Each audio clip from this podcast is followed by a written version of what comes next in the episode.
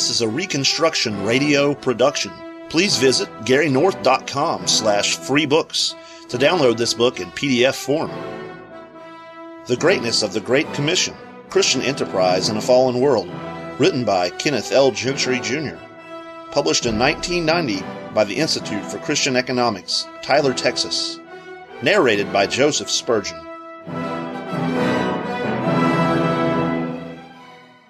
Chapter 10 The State and the Great Commission. And he carried me away in the Spirit to a great and high mountain, and showed me the great city, the holy Jerusalem, descending out of heaven from God. And the nations of those who are saved shall walk in its light, and the kings of the earth bring their glory and honor into it. Revelation 21, 10 and verse 24. As in the previous two chapters, I begin by referring again to the 1981 Association of Reformation Churches proposed addition to its confessional statement. Paragraph 5 of the document reads, As a ministry of order, the mission of the state is to provide a peaceful environment in which the evangelical and cultural mandates may be carried out. Because of the sin of man, order and peace require the use of force, and thus to the state has been given the sword of justice. As the church implements Christ's work of redemption, so the state implements his work of vengeance. The terror of the sword has been given to man as the image and son of God, and thus the rule of justice must proceed in terms of the law of God revealed in the whole Scripture. To the extent that the revealed law of God is not implemented, the state does not fulfill its mission and becomes a tyranny. Only through the full application of divine law can the widow, the orphan, the alien, and the poor be delivered from oppression, the family and the church be free to perform their mission, and justice and right be established in the world. Although it was not so designed by God, the state has become the dominant institution among men today. The temptation to Eve to be like God, Genesis 3 5, has been seized by heads of government throughout human history. Civil rulers have dared to seat themselves as gods, Isaiah 14:4, 12 through 21, 2 Thessalonians 2, 3 through 4, and Revelation 13. With the state's monopoly of the sword, Romans 13:1 through 4, this has brought untold woe upon men. As I have shown in this book, the Christian worldview has implications, including for the state. Yet for much of this century, up until 1980, Christians have been content to sponsor retreats, well away from civil issues, except for the misguided Christian influence in prohibition.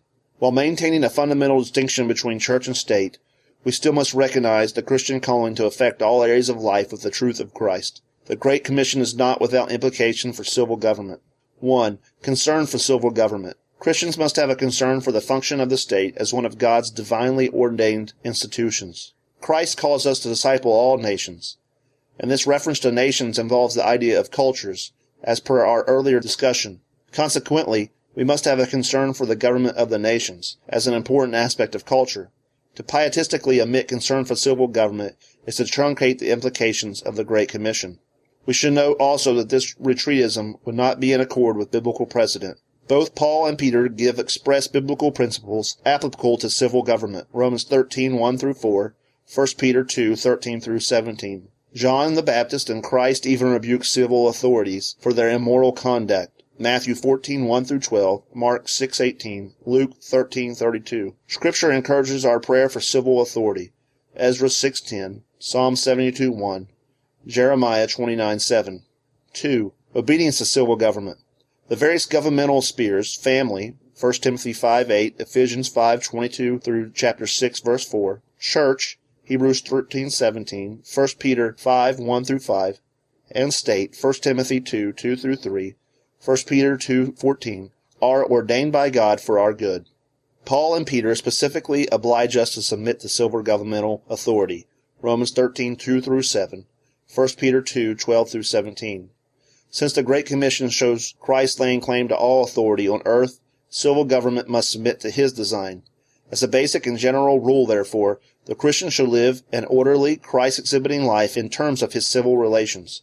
1 Peter 2.15 Nevertheless, the Christian at all times holds God and Christ at supreme authority and must refuse any governmental direction which would obligate his doing that which is contrary to God's revealed will. The government may not act as God, it does not possess unimpeachable authority. Only Christ has all authority to command us. Matthew 28:18. 3. Exposing evil governmental policies. In that man is sinful, government easily lapses into sin and must be exposed for its wickedness. Unrighteousness anywhere is hated by God. In the sphere of civil government, wickedness especially has horrible and dangerous consequences. Bowing to the ultimate authority of Christ, Matthew 28:18, and seeking actively to disciple the nations, Matthew 28:19, the Christian will expose the works of darkness, Ephesians 5:11. He will be recognized as one at odds with certain governmental policies because of his commitment to Christ. Acts 5:21 and verse 29, chapter 17, 7 through 10. 4. Involvement in civil government. And that faith must be exhibited in works, James 2:14 through 26. And prayer must be undergirded by labor. We should engage ourselves actively in our governmental process and not just be concerned. The call to disciple the nations involves actively and diligently setting forth the claims of Christ even before governments. The Christian should promote governmental policies rooted in God's law. One of the express purposes for God's establishment of Israel under his law was that it gives an example to the governments of the world regarding righteous law. Civil governments are to glorify God in governing their populations by founding their governments on God's law.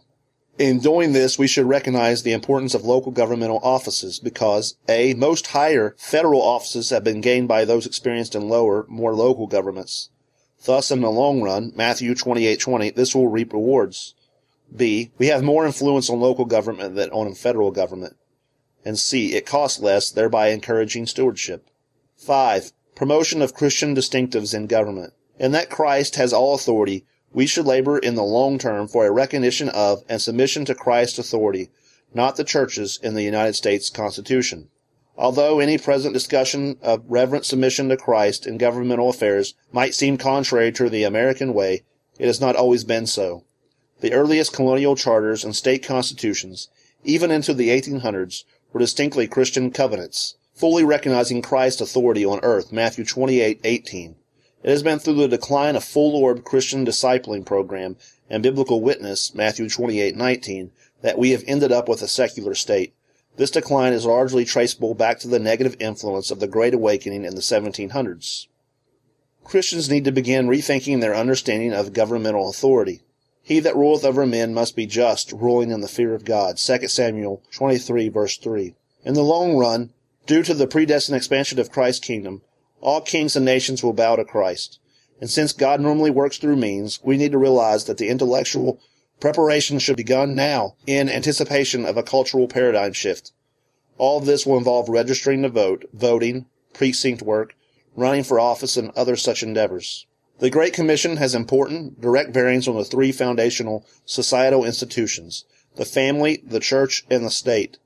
The full-orbed character of the Great Commission demonstrates both its greatness and its practicality to life. The eyes of the Lord are in every place, beholding the evil and the good. Proverbs 15:3. Not just in the heart, but in all areas of life. If Christians are to preserve the very greatness of the Great Commission, they need to see its applicability to all of life. To do so will require a radical reorientation in our thinking, a biblical reorientation. We need to reclaim the Pauline spirit. Therefore I testify to you this day that I am innocent of the blood of all men, for I have not shunned to declare to you the whole counsel of God. Therefore, take heed to yourselves and to all the flock among which the Holy Spirit has made you overseers, to shepherd the church of God, which he purchased with his own blood. Acts 20, 26 through 28. The Reconstructionist Radio Podcast Network brings to you a complete lineup of podcasts where you will hear practical and tactical theology our desire is not simply that you consume our shows, but that you also live out your faith in every area of life. We can talk all day long about these things, but if we fail to put them into practice, then we fail as ambassadors of Jesus Christ our King. Subscribe now to your favorite Reconstructionist Radio Podcast Network shows, or you can subscribe to the Reconstructionist Radio Master Feed, where all of the content we produce including the audiobooks and audio articles, will pop up as soon as they are available. And don't forget to visit ReconstructionistRadio.com to volunteer as a narrator or to partner with this ministry financially. May the Holy Spirit stir you into action for Christ and His kingdom